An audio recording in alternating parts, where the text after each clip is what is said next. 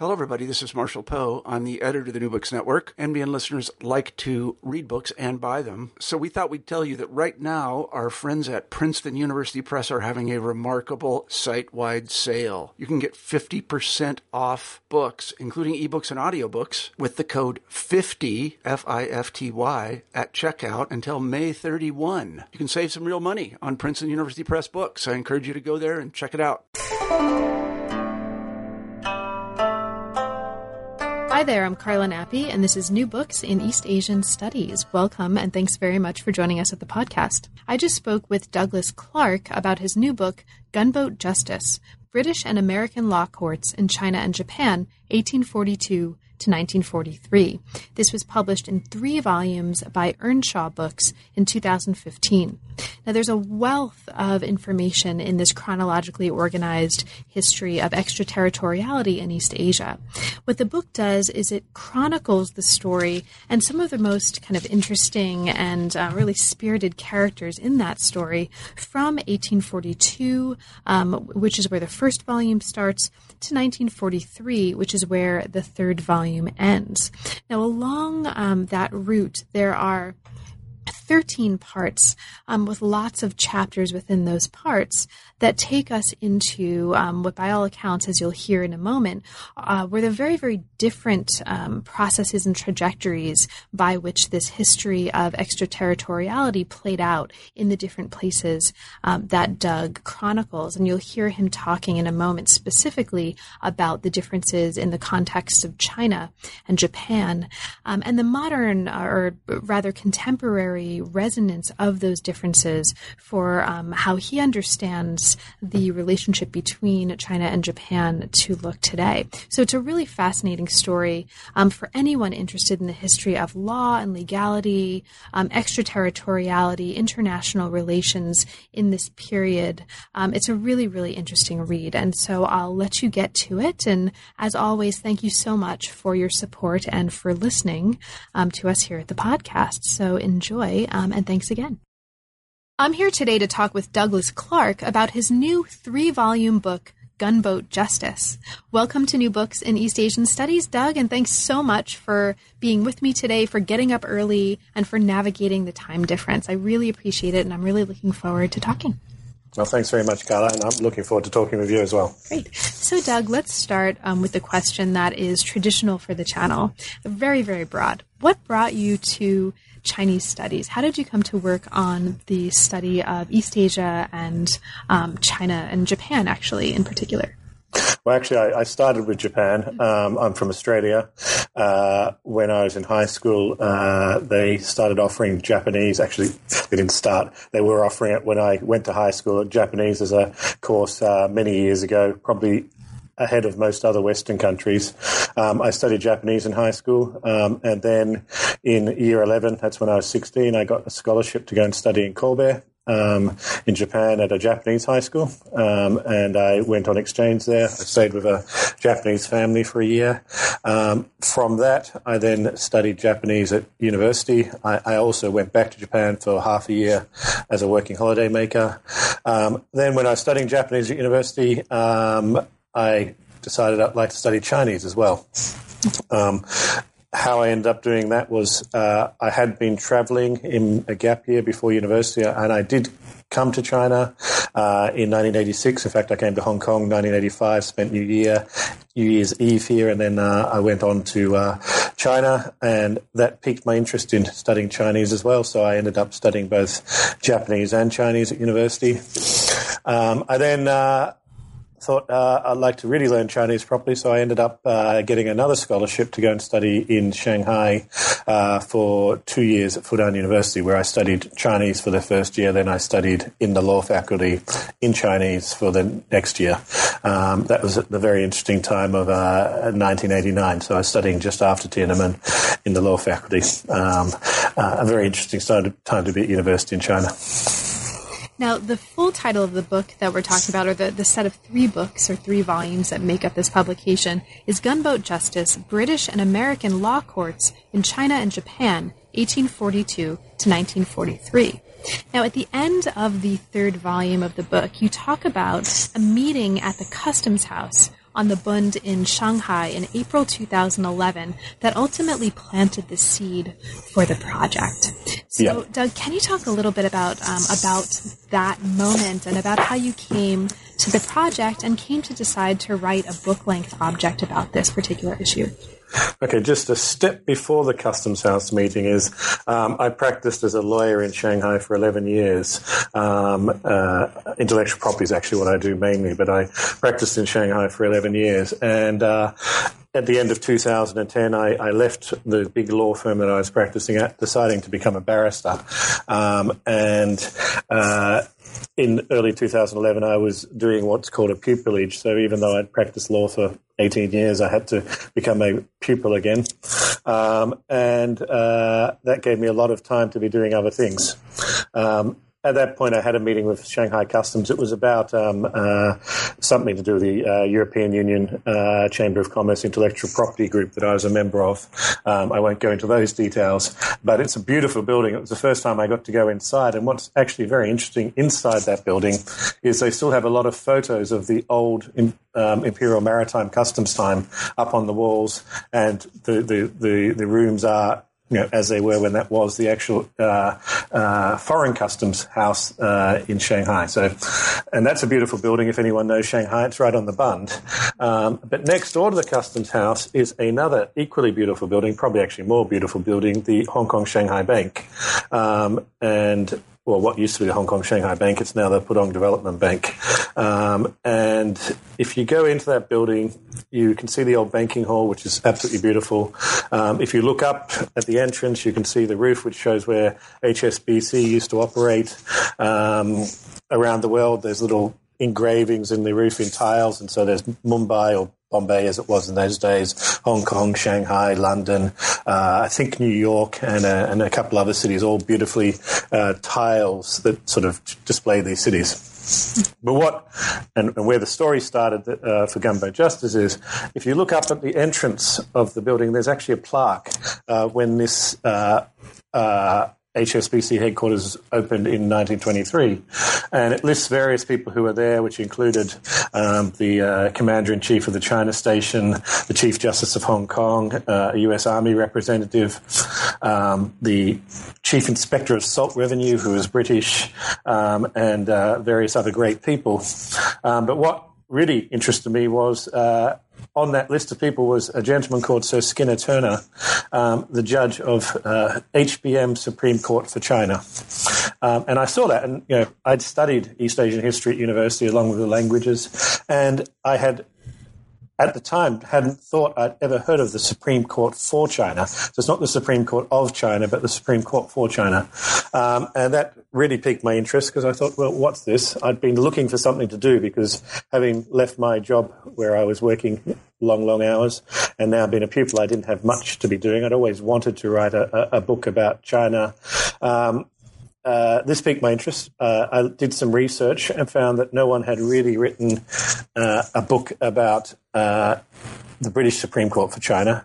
Um, there is an excellent book about the United States Court China. I'll, I'll mention a little bit later on uh, by uh, Eileen Scully.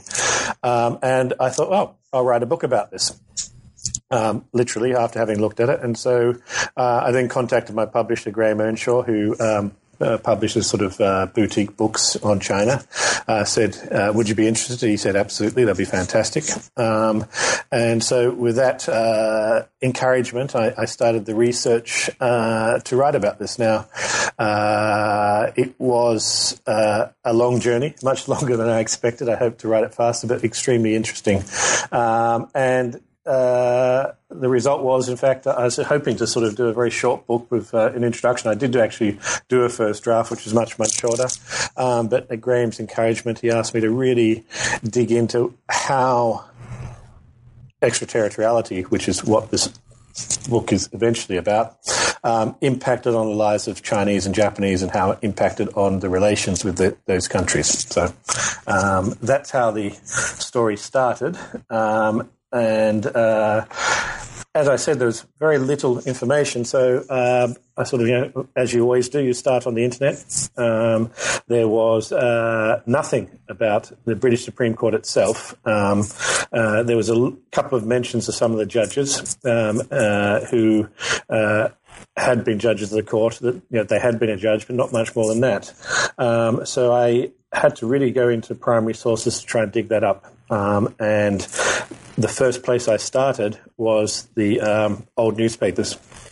Um, I don't know if you know uh, the library in Xujiahui um, in uh, Shanghai. It's uh, the old Catholic Church library um, next to the church in uh, Xujiahui. They call themselves the Sikawei, which is a Shanghainese for, for Xujiahui. I went down there where they have all the old North China Heralds, um, North China Daily News, China Press, various other newspapers, and quite literally just asked for a copy of some newspapers, and um, to my surprise, found um, in the North China Herald um, of each issue. It comes out, used to come out weekly or, or bi weekly. Um, law reports um, uh, from the British Supreme Court for China, United States Court for China, um, some of the other consular courts. Uh, and these were not just your basic law report of uh, a case, but um, particularly in the earlier years, uh, the, the, the, 19th century and early 20th century, full transcripts of cases um, uh, that were heard by the courts. And so uh, from that, I was able to um, get my basic material to write up this history. Um, uh, that's how it started. Um, and uh, then the other thing that really um, helped me then write the book was um, uh, I discovered the National Archives in London um, had the old files of the court um, and how that came about um, is absolutely amazing story of, of, of just you know how sometimes by pure luck things end up being um, uh, kept when they probably would have normally been thrown away. Um, and how that came about was at the end of World War, uh, sorry, at the beginning of World War uh, II, uh, the court, which was part of the consulate building, was occupied by the Japanese. All the files were stored away there. Um, they were kept in the consulate after the Cultural Revolution. They weren't taken away. The uh, Red Guards occupied the consulate during the Cultural Revolution, but obviously told not to destroy anything. And when uh, Britain and China reopened uh, economic relations in 1984, China put all these files um, on a boat and sent them back to the UK.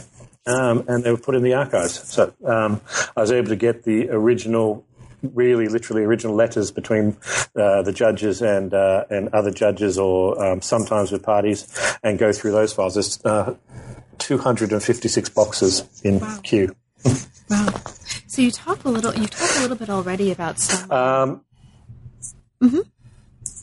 So, so you, Sorry, go on. I was. Gonna, no, no, go ahead. Sorry. Oh, I was just going to say, um, you you talked um, a little bit already about some of the kind of formative sources for the project, right? Newspapers, um, these records at Kew.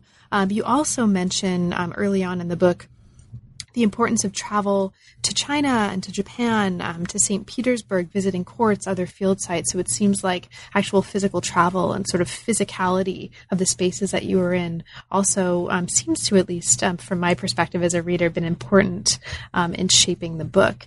Could you speak a little bit to this larger issue? This is probably a good place to dig in. Aside from, or maybe even including the newspapers and these records, what for you were some of the most important and perhaps most striking of the sources in the source base that made up the book?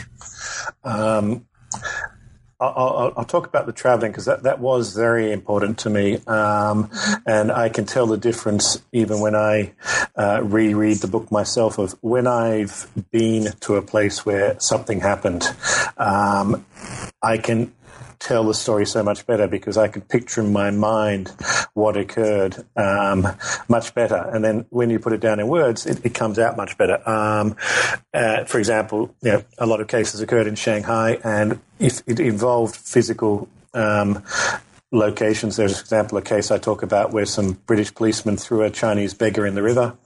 Um, I actually physically went out there to see the location on the river, walk uh, the route they'd been traveling, um, and just try and understand how this could have happened. Why would two it appears rational and sane policemen just in cold blood kill some kill someone by throwing them in a freezing cold river. Um, and I, I, feel that that story came out much better from the visit. Uh, another um, place which I thought was very important to visit was Yokohama, um, where a lot of the uh, events in Japan happened. Um, and just to be able to physically see where people did things, uh, which is can, can still in Yokohama, just like Shanghai, um, made it much easier to, to write because I, I, knew the distances. I knew that there's a hill here. I knew um, uh, how long it would have taken people to get places. And while that's not necessarily all written down in the story, it just helped me as a writer to um, picture what happened in my head and then try and you know, get that down in writing for the readers. Um, so I did make a point of going quite a lot of places. I even went you know, to Humen, where the opium uh, was destroyed by um, uh, uh, Lin Zexu um, all those years ago. That sort of triggered the opium wars. I went to um, uh, Tanggu in, in Tianjin, where you have the uh, Dagu forts, um, and uh, you know just to be able to stand over that entry to the river, which I'm sure many people have read, read, read about but not actually gone to see, um, gives a much better feeling of, of, of, you know what it was like to fight wars in those times as well. Um, so I did make a point of going. Uh, where, wherever I can to, to see things. Um, and uh, another reason in China, and this is actually comes to the, the sources point you're asking about, what I found is um, something that's quite common in China. If you go to museums on the sites, um, there's often extremely good information uh, good photographs, um, good write ups, um, either in English or Chinese, of what occurred that you can't find in a book in China. Um, the censorship in China means that some of this stuff doesn't get written down in books, but the curators of museums seem to have more latitude to put on display and, and, and write about things at their actual museums. And that was particularly true of both the Opium War Museum in uh, and the Dagu uh, Fort Museum in uh, Tianjin. Um, they both had excellent displays, absolutely excellent displays of uh, photographs, stories, and uh, you know, they told the historical story you know, very accurately, actually. I mean, obviously from a Chinese perspective, but very accurately um, and that helped me a lot as a, as a sort of base source um, for telling a, a, story as I wrote it. Um, then the other sources, and I've mentioned them already, as newspapers. Probably the, the big thing for me, um, and uh, it comes out in the book, I believe, and it's probably, if, uh, if I don't blow my own trumpet a little bit, um, wouldn't have come out from any other writer, well, not any other writer, but someone who has been a practicing lawyer in court. Um, I was able to go through the transcripts of cases um, and extract from it the stories that were told in those transcripts to then put them in words for a reader to read, uh, probably better than most other writers, just by the mere fact that I am a lawyer who does trials, um, and we read transcripts all the time as lawyers. It's one of our things that we have to do.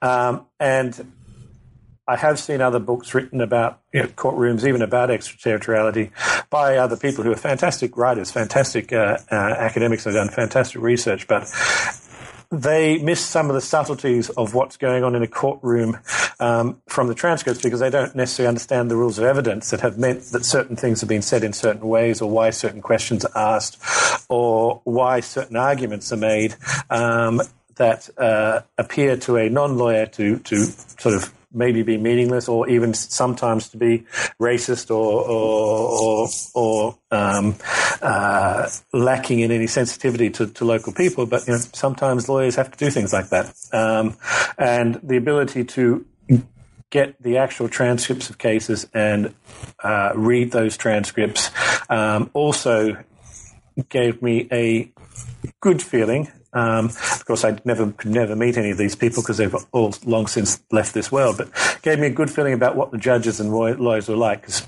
um, I could still, from the word, try and get a picture in my mind of what this person was like. Um, the only thing I regret, I, I, I, wrote a blog about this recently, but the only thing I, I regret in writing this book was I couldn't work out what accent most of these people had. Um, for example, the, the, British judges, they came from Ireland, they came from Scotland, they came from England. Um, but particularly as anyone who, if, if you dealt with anyone from the British Isles, they all have such a wide variety of accents there. I mean, uh, one judge I wrote about in particular, um, Hiram Wilkinson, Um, uh, he came from Belfast, but I would love to know if he if he had a strong Irish accent, a, a soft Irish accent, or if he got rid of it altogether in his years um, in the Orient, um, because it, it would change how things happened depending on how he spoke. And that's the one thing that I regret I was not able to, to find out. Um, uh, but I did find out of in relation to one defendant in these cases, a lady I write about called Edith Carew, who poisoned her husband in Yokohama, um, leading to one of the uh, the biggest cases and the one case that you can still read about if you if you sort of just type in extraterritoriality, you'll find always a mention of the Carew case because it was worldwide uh, news around the world because you have a beautiful young wife. Um, who was uh, uh, uh, had a lover killing her husband, who had various lovers, and so it was all very seedy and sleazy, and so uh, um, it led to a, a, trial in the British court for Japan, you know, before a, a judge in wigs and red red gowns and barristers in their wigs. Um, uh, but I did find that Edith Carew had um, a cut glass accent, it was as, it was described, um, which was fantastic to find out because it, I wish I'd known it when I was writing the book because it it puts that person in context a lot more. I know I, you shouldn't judge people by how they talk, but we all do.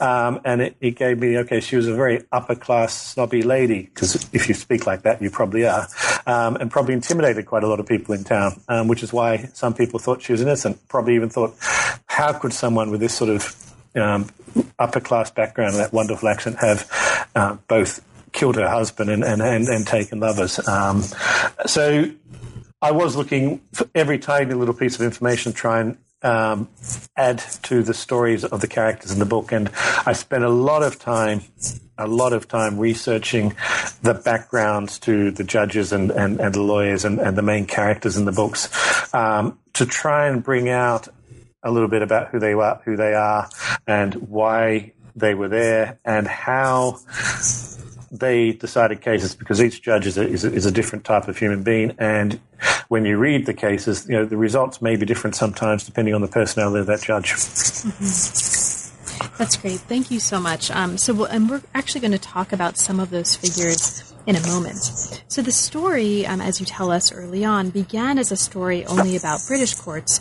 but grew to encompass the American courts as well. And we'll talk a little bit about the significance of that transition um, when we get a little bit further into the books. Now, um, it's organized chronologically, so just to give listeners a sense of the shape, um, the first volume takes us from 1842 to 1900, the second takes us from 1900 to 1927, and the third one goes from 1927 to 1943.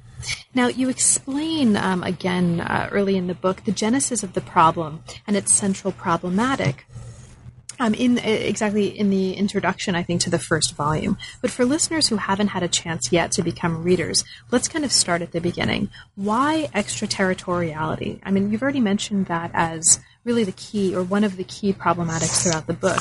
Why is this such an important issue in modern international legal history in this context? Why does it merit devoting um, this many pages and this kind of a publication to that? Again, for listeners who haven't had the benefit of um, reading the book yet.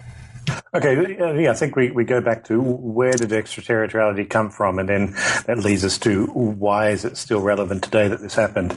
Um, for, for so going back to there, you know, China and Japan were both closed countries in the uh, early 19th century. So um, neither of them, um, the the China under the Qing or Japan under the Tokugawa shogunate, neither of them allowed foreign trade or foreign interaction, bar very limited trade in one city far away from the capital. So in China, you had Canton, where foreign traders were allowed to come in um, uh, for a few months a year, uh, buy what they wanted to buy from China, and sell what they wanted to sell to China. Mm-hmm. But the Chinese didn't really want to buy very much, so there's a, actually quite a large trade deficit. Um, and uh, in the case of China, the foreigners then started trying to sell opium, which the Chinese did want to buy. Of course, the government didn't want them to buy. Um, and that led to the opium wars where Britain forced China to open. Mm-hmm. Um, just before I get onto that, uh, in Japan there was trade at Nagasaki, mainly by the Dutch. in, in uh, the factories there. Um, again, buying and selling things from China and Japan, and that was the limited access that was allowed um, in both countries. Um, the Japanese were slightly more open. In once one context is that they did actually have some Japanese who were allowed to um, interact with foreigners and study um, some of the foreign um, sciences, um, particularly medicine and things. Um, they weren't as closed minded, um, put it that way, as the Chinese, who really weren't interested in the foreigners at all or what they had to say. Um, anyhow, so you had both countries closed to foreigners, they couldn't come in, and the governments of both countries didn't want to deal with them. Uh, and so in 1840s, you know, China, in fact, actually 1839, um, the British were selling a lot of opium into China. Um, it was banned, and uh, I mentioned him already. Lin Zexu um, said, you know, we're going to ban this opium and we're going to really stop you. Um, and he did. He seized a lot of opium, uh, locked the foreign traders into the can, uh, the factories in, in Canton, um, and this led to the uh, first British China War, um, uh, or the first Opium War, as it's now called, uh, where Britain um, waged a, quite a long campaign. Actually, this is one thing people forget. It actually took two years because it's the old style of war, where sailing ships coming out and, and landing troops and ca- capturing islands before you could sail on, but ultimately leading to them threatening to destroy Nan, Nan, Nanjing, um, Nanking, as it was called in English at the time, um, uh, and re- leading to a treaty which allowed foreigners to trade at five treaty ports in China, um, and also ceding Hong Kong Island as a base for the British in China. Um, the treaty ports were, were ports that were open to foreigners, and they were called treaty ports because they were opened under the treaties. Um, the same thing happened to Japan a little bit later uh, in the 1850s, with the Americans, in fact, going in and uh, opening it up with their um, Commodore Perry going over, uh, demanding that the shogunate uh, open up to trade. Um, there was no war. The Japanese were well aware of how successful the British had been in China. There was actually quite a few books written in Japan about uh, the Opium Wars and how uh, the foreigners had been able to quite comprehensively defeat um, China. So the shogunate capi- capitulated very quickly and, and, agreed to open some treaty ports in, in Japan. Um, but both in both places, the idea there would be very small areas, enclaves, where the foreigners would be. Um, and in the treaties with China, um, uh, the British sort of said, well, we'll deal with our people and you deal with your people. Um, uh, and, uh, you know, your legal system is, is barbaric, so we'll deal with our people under our laws. And um, initially there was no opposition to this because um, uh, it made sense. You know, you're going to be in small enclaves. Hopefully you're just dealing with yourselves. We don't then even have to, you know, deal with you foreigners. You just um, deal with your own issues amongst yourselves. And and uh, from the Chinese perspective, that was perfect. Um, uh, and I think from the Japanese perspective, and initially that's really what happened. You had very small treaty ports. Foreign traders would come in and out.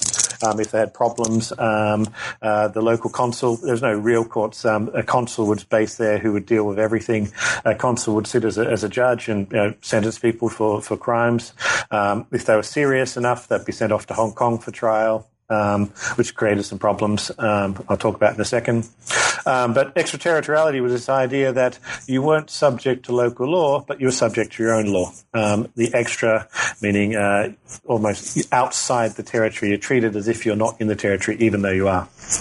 Um, so uh, this what is often called consular jurisdiction, because consuls would be the people who would try the cases, was established in both China and Japan. Um, uh, for dealing with uh, cases. Um, and then uh, and both criminal and civil cases. As trade grew, um, the need for judges grew. Um, the, the, the consuls would be quite busy dealing with issues. Um, people would kill each other. Um, uh, kill each other, meaning killing foreigners, would kill other foreigners. And, you know, there'd have to be uh, trials for murder and, and, even death sentences imposed. Um, uh, and uh, in the British case, because Britain was the largest uh, country in China, um, eventually in 1865, well, in 1865, they established a the British Supreme Court for China and Japan in Shanghai. Um, and the name, the British Supreme Court for China and Japan, as it suggests, is it gave it meant that the court had jurisdiction over both uh, British people in both China and in Japan. Um, uh, and uh, the judges would try cases from both places. Um, they'll go on circuit around China and they'll go on circuit around Japan to try serious cases. The consular court stayed in place um, to deal with smaller cases in, in each treaty port, um, but uh, the, uh, the, the Supreme Court was an appellate court and would also try the more serious cases um, uh, against uh, foreigners. Um, and this system had an amazing impact on Japan um, and less of an amazing impact on China. It's quite interesting. The, the Japanese, um, having been forced to open, um, very, very rapidly changed. Initially, they opposed the foreigners just like China. Um, there's a couple of instances where, where foreigners were killed. Um, there's one instance where, where a foreigner was killed um, by a uh, member of the Satsuma clan, which is from Kagoshima. Um, and uh, uh, the British demanded justice uh, that the person be tried and, and, and, and executed by the Japanese. Um, the Japanese refused to hand them over, so um, the British sailed down and basically destroyed Kagoshima with their um, gunboats. Of course, that's where the title Gunboat Justice comes from. Um, uh, it was the British gunboats that really backed this up. Um, but they destroyed Kagoshima. Um, there was also an incident in, in Shimonoseki because the emperor had actually not signed the treaty. The shogunate signed the treaty with America and then other foreign countries without reference to the emperor. The emperor at one point told um, other clans kick the foreigners out, which they tried um, by blocking uh, the Straits of Shimonoseki. Again, the British, Americans, French, and Dutch uh, sent down their, uh, their, their ships. Um, very easily destroyed the uh, cannon, um, landed troops, and held Shimonoseki to ransom. This triggered for the Japanese um, in Western Japan, who who were quite martial people originally, um, a realization that they weren't going to beat these foreigners um, as the country was at the moment and that they had to reform. And it led to a civil war um, which very few people know about, the Japanese Civil War, but it was a very important part in history. Um, that civil war led to the reformers from Western Japan defeating the shogunate, um, and in the classic Japanese understatement, the shogunate was allowed to return power to the emperor, um, but the emperor became more of a figurehead emperor uh, in the British style of a monarch, um, and the government of uh, was made up of reformers below that, and they looked to the West to strengthen themselves very much, and uh, uh, both militarily, economically, and legally. Um, uh, changed the, the whole face of the country. Um, they introduced a Western style legal system and extraterritoriality. The foreign courts operating in their country were um, very important references for them. They could look at how foreigners dealt with things, not by going off to study them overseas, but by actually seeing how they operated. Um, extraterritoriality, in the end, um, towards the end of the 1890s, became a huge impetus for, for Japan to change its legal system because um, uh, the Japanese had wanted to get rid of the foreigners having special rights in their country, and the foreigners would say, "Well, we're not going to do that um, while your legal system um, is remains a barbaric form of uh, uh, legal system. So it gave a lot of impetus to, impetus to Japan to modernize its, and westernize its legal system, which they did, leading to them um, by the 1890s being able to reach agreements to end extraterritoriality in Japan, and they all came into force at the very end of the century. that was Japan. China, on the other hand, went the exact opposite way. Um, the Qing dynasty was already weak, of course, um, by the mid 18 uh, uh, 19th century, so by the 1840s when, when the Opium Wars happened, and, and it got weaker. Um, and it can never be forgotten that the Qing were foreigners. They were the Manchus from Manchuria. Um, they probably quite rightly realized if they reformed, sought to reform their government, they would probably be kicked out um, in, in revolutions. And there were a number of rebellions at the time. Um, and ultimately, it did prove right that reform ended, led to the end of the, of the Qing. So the Qing resisted foreigners, had fought a lot of wars, um, and never modernized in the whole time. Well, tried to modernize, but never did any serious attempts at modernization of either the economy, the legal system, or, or, or anything else, uh, leading to a weaker and weaker China and China and, and foreigners taking more and more rights. Um, each war that they fought with China um, would re- lead to more treaty ports being open, the rights for foreigners to do more, to travel in China further, um, to, to, trade more with China, to, to um, eventually to, to, to, start manufacturing in China. Um, and this went on uh, all the way through the Qing dynasty. Uh, then the Qing collapsed, uh, and you had Yuan Shikai come to power. Uh, but then you ended up with a, another 15 years of, of, what's now called warlord, warlordism, with no strong central government, uh, allowing an extraterritoriality suited. Uh, helped the foreigners very much in that context because um, uh, they looked after themselves um, in their enclaves, and and and you know no Chinese government um, of the various governments was willing to fight the foreigners at the time. So um, a weak China actually helped the foreigners, and, and they they they grew. Um, it was only actually once the Kuomintang got militarily strong, that there was a serious challenge to uh, foreign rights in China, and very quickly foreigners were, were, willing to give up their rights as the Kuomintang established legal systems and and, and power. Um, and in fact, by 1930s. Um, there were draft treaties in place to abolish extraterritoriality, um, but never happened because, and this is where it comes to the modern world, because while China was now growing militarily strong in the in in the 1920s, Japan was far stronger because they'd started the reform so much earlier. And uh, by 1931, Japan invaded Manchuria and occupied it, setting up a, a puppet government there. Um, and then, of course, in 1937, they occupied the whole of whole of um, uh, the eastern seaboard of China um, in any event.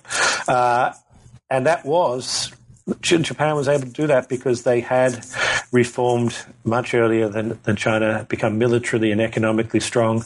And a lot of that economic strength came from the fact that they developed a Western legal system far ahead of China, um, which allowed the, the economy to, to, to grow, which they could then fund their military expansionism.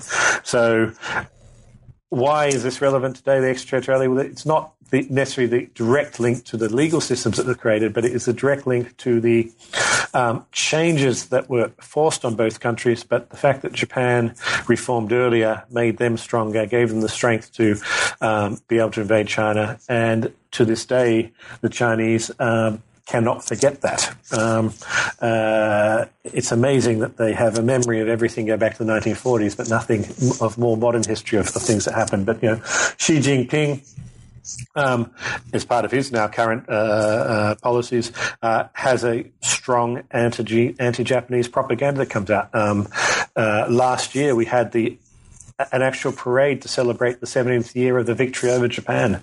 Um, it's become a very strong part of the stronger part of, of the, the the message from the Communist Party of um, we were the ones who beat Japan, um, and that's why you need to have a strong uh, leader in power and a strong party in power. So for the Chinese, um, the as they call it, the century of humiliation, which started in 1842, running up to um, 1945 when when Japan was defeated, um, is a huge part of their current uh, thinking and the whole history of extraterritoriality, where foreigners did basically do what they liked in China, backed up by their gunboats um, and extraterritoriality was the day-to-day humiliation of that century of humiliation. Chinese officials could not do anything to uh, stop foreigners entering their country or to even punish them when they broke laws.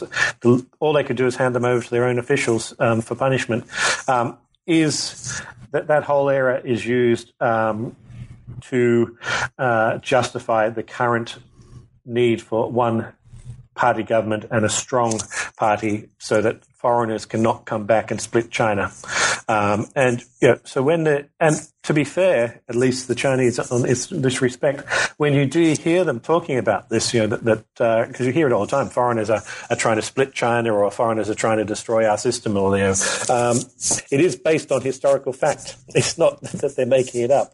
Um, and I and I try to tell that story in my book that you know we did treat we foreigners, meaning British, Americans, Canadians, Japanese, um, did treat China appallingly, um, and uh, they haven't forgotten it, while many of us have, um, unfortunately. So I hope that readers who read my book will, will get a, a much better idea of what how foreigners actually lived in China in the past. Um, it wasn't just that we were happily sort of living in Shanghai and these other treaty ports, um, uh, and everything you know went on wonderfully. It wasn't that Shanghai, for example, was a colony.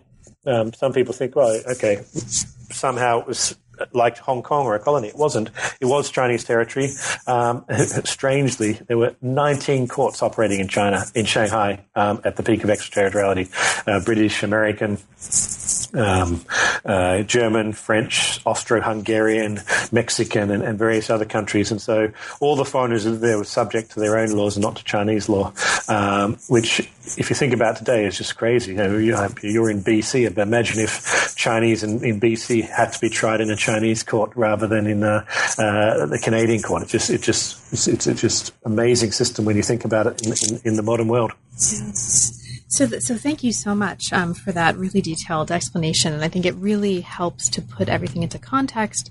Um, there's so much, right, that comes out of the fabric of the storytelling that gets us from the very earliest kind of messy stages of extraterritoriality down to the end of the story, where we um, kind of step back and reflect on the very different ways that extraterritoriality and its histories played out in China and Japan and in other places um, in East Asia, as you've just, I think, really nicely summed up.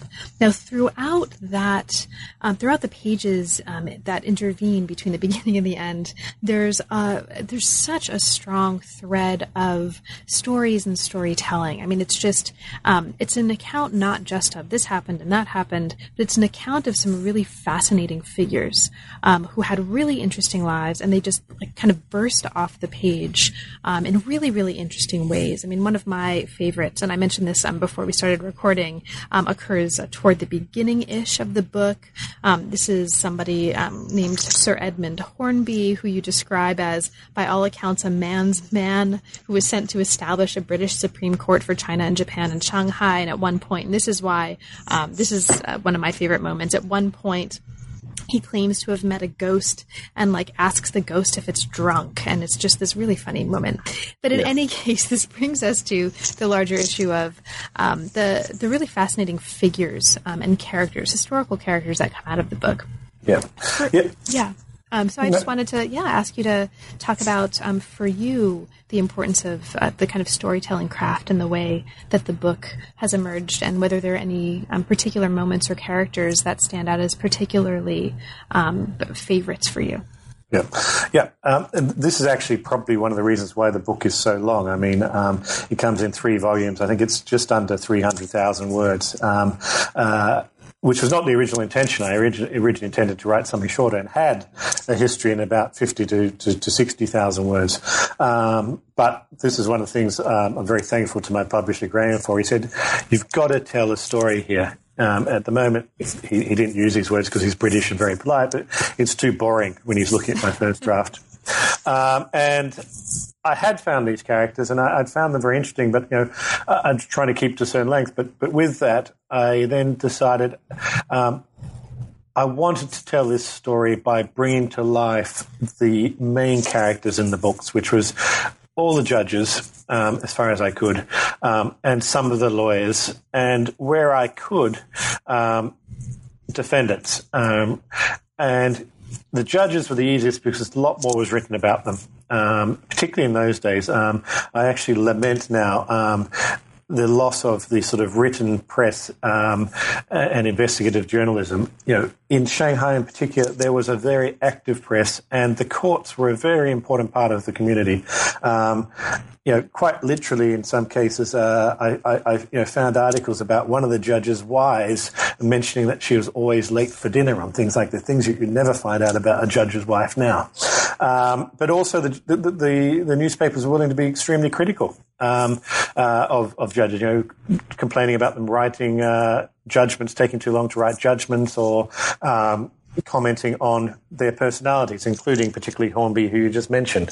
Um, and so I was able to get a lot of information about the judges from that. Um, you have to do some digging, and you have to look around. You can't just look at one viewpoint, um, as as any historian knows, um, and you've got to look for clues sometimes because, um, for example, another judge who came out with Hornby at the same time was an absolute genius. His name was Charles Goodwin. Mm-hmm. Um, uh, he was a genius. Um, he was an Egyptologist. You can actually still find a bust of him at the uh, museum in Cairo. Uh, he deciphered hieroglyphics. Um, everyone loved him. He was apparently a you know, fantastic conversationalist, a wonderful companion.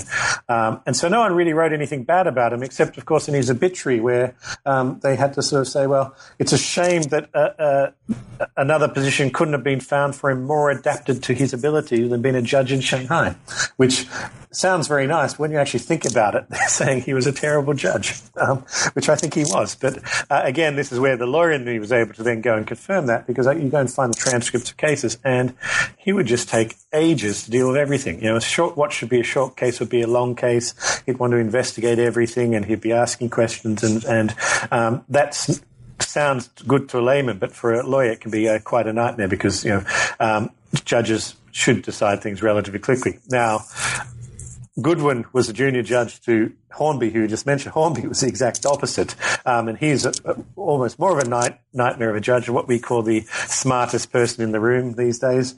Um, the type of judge who wouldn't even bother listening to a lawyer; he'd already made up his mind, and, and, and he'd say so. Um, he was a force of nature. Um, I, I, say that in the book. Uh, absolutely amazing man. Um, just could. Uh, obviously, very, very, very smart mm-hmm. uh, very clever, but with a, a, personality that would just not tolerate people um, challenging his authority, which was actually very important in why he was chosen to come out and set up these courts. People didn't want a strong court system uh, when he first came out. I think they were quite happy with the sort of consular court system that was relatively weak. But Hornby came out, said, "I'm the judge. I'm in charge. Um, I'm going to be trying cases, and I'm going to be. You know, I, I, need resources and I need things." And he um, he got them. As you mentioned, he was a slightly eccentric. I mean, his story of, of seeing a ghost is cited everywhere in this world um, by people who believe in ghosts um, as what greater authority can you have than a chief justice saying that he saw a ghost? And what's amazing about it, he was happy to publish it and defend it. When people wrote to challenge it, he wrote back to newspapers saying, "No, this is what happened." He wasn't the sort of guy to to to say, "Oh, I'm, I'm, a, I'm, a, I'm a judge, I, am a chief justice, let me hide the fact I saw a ghost because people think I'm crazy. No, he was more than happy to publish it and publicize it and say, this is what happened. Um, and the main criticism came of him was that um, uh, uh, his dates seemed to be wrong because he said he saw it at a certain date and and and uh, his wife was in bed with him. Um, but they said, well, you weren't married at the time because he'd had three wives. And Unfortunately, two of them died. Um, and said, you, you, um, your wife it couldn't have happened when you said it happened because you weren't married at the time. How can you have been in bed with your wife? Um, and then Hornby had to sort of fudge that. I suspect maybe he was in bed with the lady who became his wife, um, a much younger girl. She was 35 years younger than him. He was, I think, 55 and she was 20 at the time. But of course, he could never admit that um, in, in, in those days. Um, uh, but anyhow, he was, he was an amazing character. Um, he, he went around China um, forcing uh, consuls and, and, and other people to accept the authority of the Supreme Court, particularly the Customs Service, which was run by British, but was Chinese uh, government body who sort of tried, uh, Robert, Sir Robert Hart tried to avoid being placed under the authority of the Supreme Court, but the judges said, no way, you, you, British people in, in the Customs Service are subject to the British court and the Americans are subject to, to the American courts. Um, so uh, it was um, uh, uh, it was great to have the time to, to dig in and try and bring these characters to life. I, couple of judges I was able to find more information than others. Um, another one that I, I, spent a lot of time digging into. In fact, this came towards the end of the book because I was looking for another theme to tie things together, and there was a father and son. I've mentioned them already. Um, Hiram Wilkinson, um, Hiram Shaw Wilkinson, and Hiram Parkes Wilkinson. Uh, Wilkinson came out to Japan in 1864 as a student interpreter, learned Japanese, um, and rose eventually to become the chief justice in Shanghai having been the crown advocate in China. Um, so his career spanned 40 years. Um, and then his son came out in the 1890s and stayed through to 1930 um, uh, with a short time back in Ireland. Again, another 40 years. So this father and son's um, time acting before the British court um, covered almost the whole period that I was writing about. Um, and luckily, um, particularly the father's papers, there's some of the sons, but mainly the father's papers, have been kept in Ireland in uh, Belfast, the Public Record Office there. So I spent two days in the Public Record Office going through his old letters and stories and was able from that to extract a lot more about him and, and, and the little things about life, um, promotions, desires for promotions, desires for promotions for his son, discussions with other judges about their plans for retirement, um, were all recorded in those letters, which I was able to use to, to build a much more personal story um, around the Wilkinsons in particular that I needed when I'd finished the book to to to tie another theme through because I have the the basic theme of extraterritoriality. Um, and just for listeners, I, I try to avoid using the, that word in the book because I know it, it's a mouthful. I think it has nine syllables, and it's just one of those words that sounds like a lawyerly word. So I try to avoid using it because um, I don't want to put people off. Uh, uh, but uh, uh, that's what it was called, unfortunately, and it's it's a, a mouthful. But um, that was the, the big theme, but I needed to try and find some other themes to to, to, to, to try and bring the, the stories together. And I, I used the Wilkinsons as, as one hook um, to at least give the readers something of, well, what's going to happen with the Wilkinsons as we go forward and, and, and how did their story pan out. Um, uh, it, and it was a very interesting story. I mean, uh, the son, of course, had ambitions to become the Chief Justice, just like his father. The father had ambitions for his son to become the Chief Justice. It never happened um, for various reasons, which I, I, talk about in the book. Um, uh, but just that sort of level of history of being able to go into was, was fantastic. Now, there's so much more we could talk about, right? And and yeah. remarkably, we're actually getting to the end of our time. Um, but there's um, uh, there's so much more. Um, so I'll just kind of mark for listeners. These three volumes take us through some major transformations, not just in the kind of systems of extraterritoriality in these different places, not just in the lives of um, these really fascinating figures um, that we trace throughout, but also the consequences of some of these changes um, more broadly. And so, the 19th century, 20th century, um, there's so much to find in the books. Now, the at the end of the three volume book, you raise a question about the whole project and the history of extraterritoriality as practiced in China, in Korea, and in Japan. And you ask the question was it gunboat justice or was it a necessary evil? And perhaps as a way of kind of wrapping this up and pointing us to the conclusion, um, we might talk about that a little bit, just in terms of the larger kind of conclusions reached that you'd like to communicate to listeners. Was it yeah. gunboat justice or was it a necessary evil? Why does it matter? um, well, it probably was both. I mean, it certainly depends on your view of the world. I mean, as I as I say in the, the conclusion, um, no country would ever agree to extraterritoriality except at the point of um, military pressure um, or possibly economic pressure. I mean, in, in recent years, um, Iraq agreed to extraterritoriality for American servicemen and, and, contractors, but again, that was at the point of American guns after the after the invasion, um, uh, and it was abolished very quickly.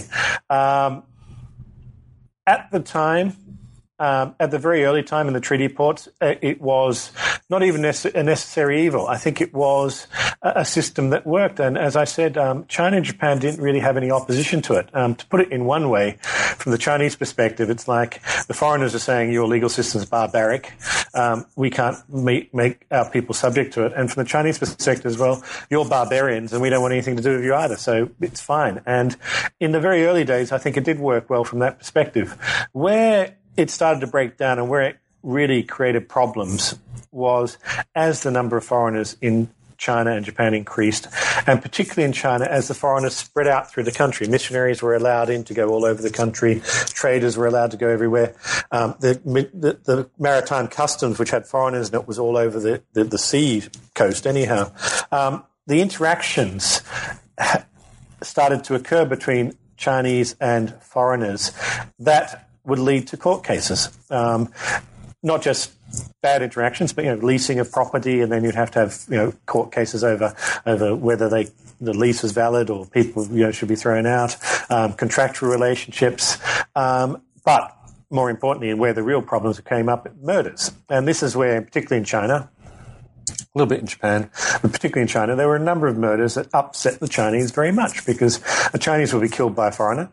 Um, you'd be taken to trial, and in the British courts in particular, taken to trial before a jury uh, of British people, not, not Chinese people, um, who would very rarely convict a foreigner of murdering a Chinese. Um, occasionally convict them of manslaughter, um, but then you know this person would then be subject to maybe one or two years in prison. Um, and at the time, the Chinese penalty, and if, if the Chinese if a Chinese killed a foreigner, um, not only would that person be expected to be killed, because under Chinese law that was a penalty, very often there'd be mass retribution by the Chinese authorities, because that's what they'd have to do. They'd behead a number of people. So it was extremely unfair in the fact that people were subject to different legal systems, and the penalties just didn't seem to um, uh, match the crime to the Chinese, and that's where the major disputes came about. Um, for example, you know, uh, in, in the U.S. court, um, which was established, we didn't really get to talk about it too much, but in the U.S. court, um, a, a, doctor uh, uh, was accused of killing a, a, a, Tibetan Lama out in Tibet,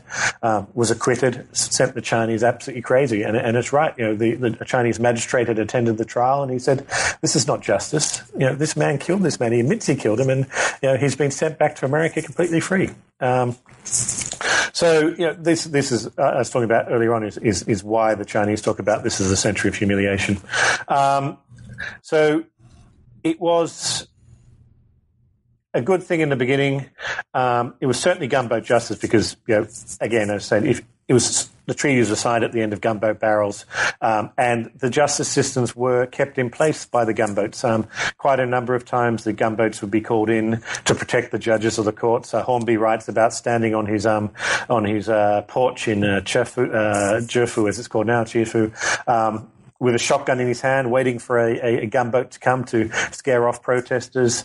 Um, Wilkinson, the son, um, had to call in a gunboat when a Chinese official said to him that if this man's acquitted, I won't be able to control the, the mob.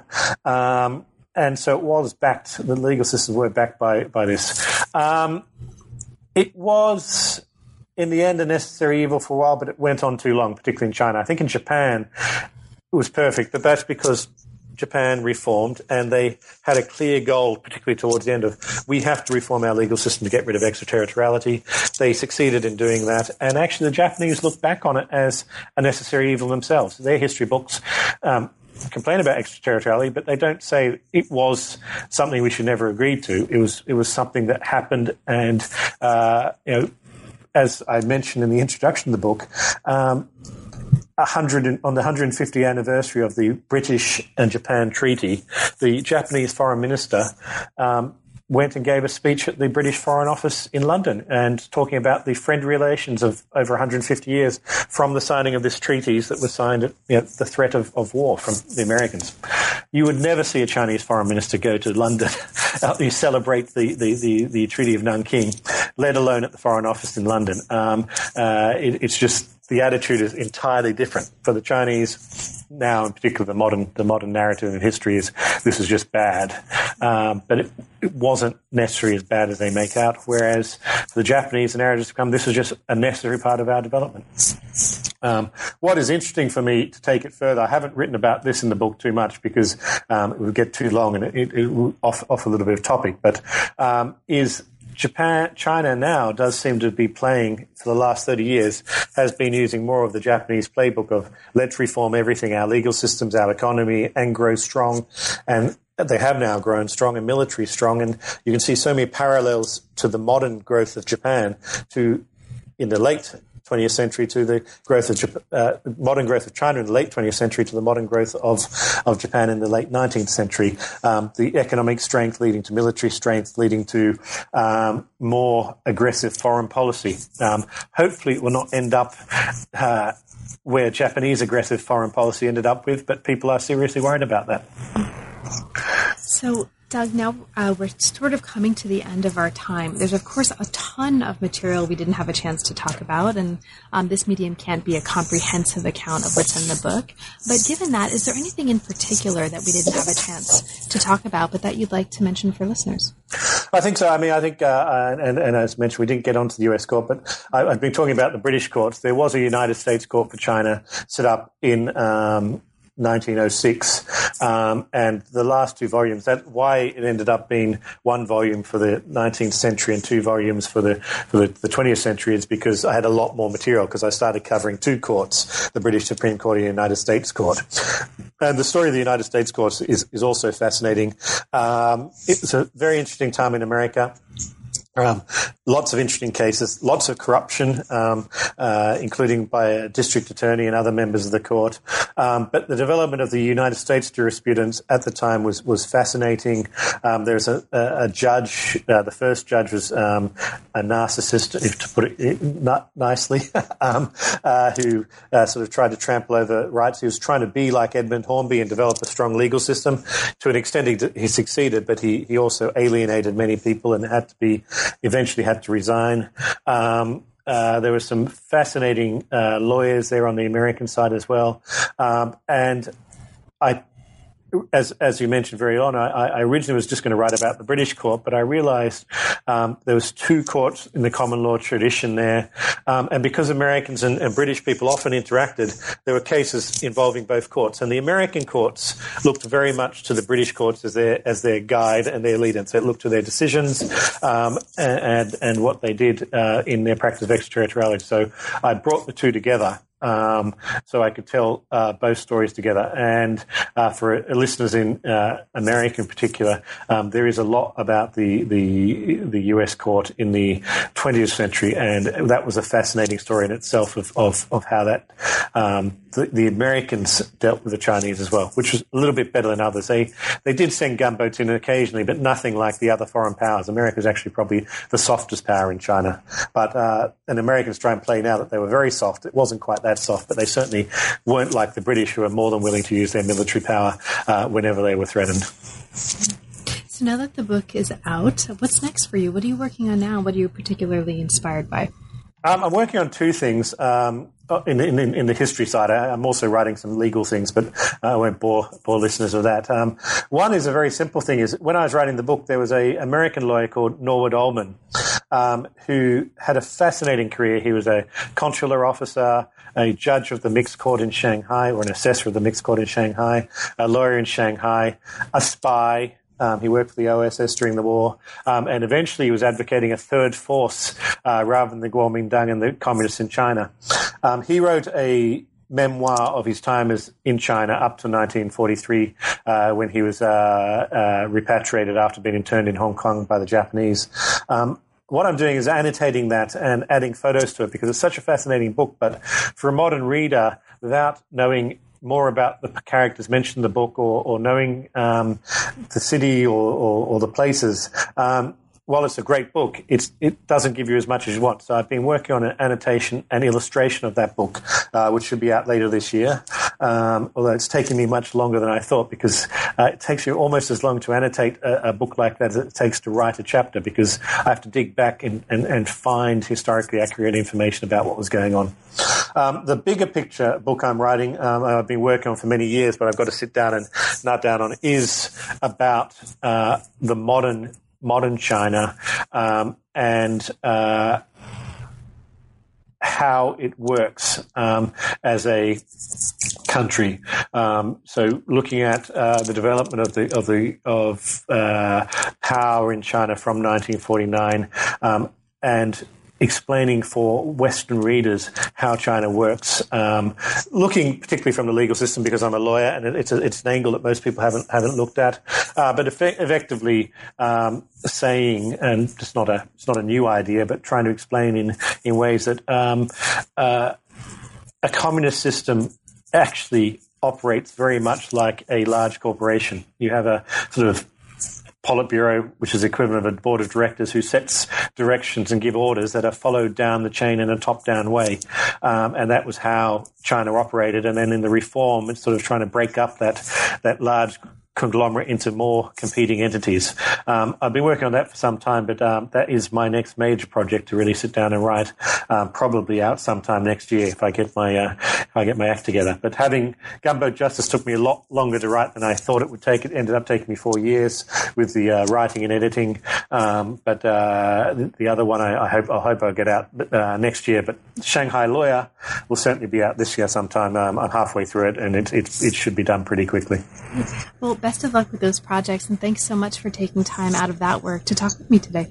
Thank you very much, Carla. And I, it's the beginning of the day here in Hong Kong. I actually have to go off and uh, do some of my my lawyery things, seeing clients and um, and having meetings. Um, uh, and uh, I'll just say one thing: uh, we still wear wigs in court here in Hong Kong. So um, when I was writing about the barristers and their wigs in, in Shanghai, I could think exactly of the, the scenes that play out in court in Hong Kong to this day, um, including myself in my gowns and my wigs. So um, uh, I, could actually bring personal experience of arguing cases in court in, into into writing it, and I, I love that. But um, thank you very much for taking time for, for, for doing this podcast, and um, uh, and uh, thank you for the, uh, the, the very interesting questions and and uh, around the book. Of course, thanks, and and have fun with the rest of your day.